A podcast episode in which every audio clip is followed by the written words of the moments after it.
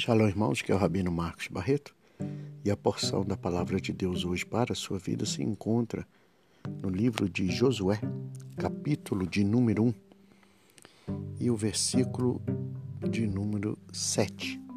Está escrito assim: Tão somente esforça-te e tem muito bom ânimo, para teres o cuidado de fazer conforme a toda a lei que meu servo Moisés te ordenou.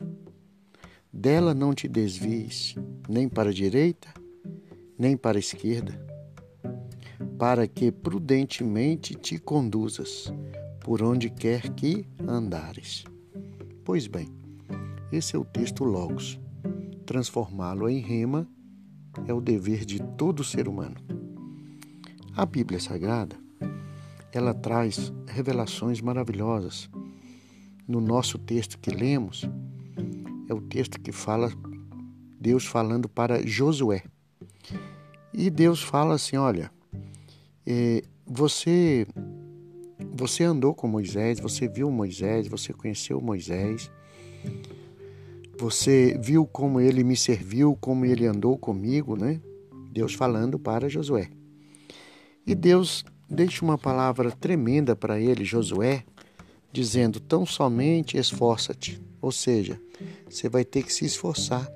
Vai ter períodos na sua vida que você vai ter que se esforçar. Vai ter períodos de brandura, de tranquilidade, de paz, mas haverá também períodos da sua história, da sua vida, difíceis, de tribulações, de situações adversas.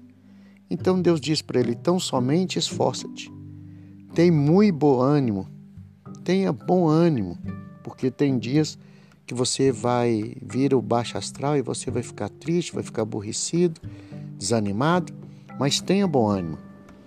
E aí o texto continua: para teres o cuidado de fazer conforme toda a lei, para que você tenha cuidado de fazer, cuidado de praticar, cuidado de pôr em observação e praticar, conforme toda a lei. A palavra lei aqui é Torá. E Torá quer dizer, em hebraico, né? em português, quer dizer ensino, fundamento, lei, princípios.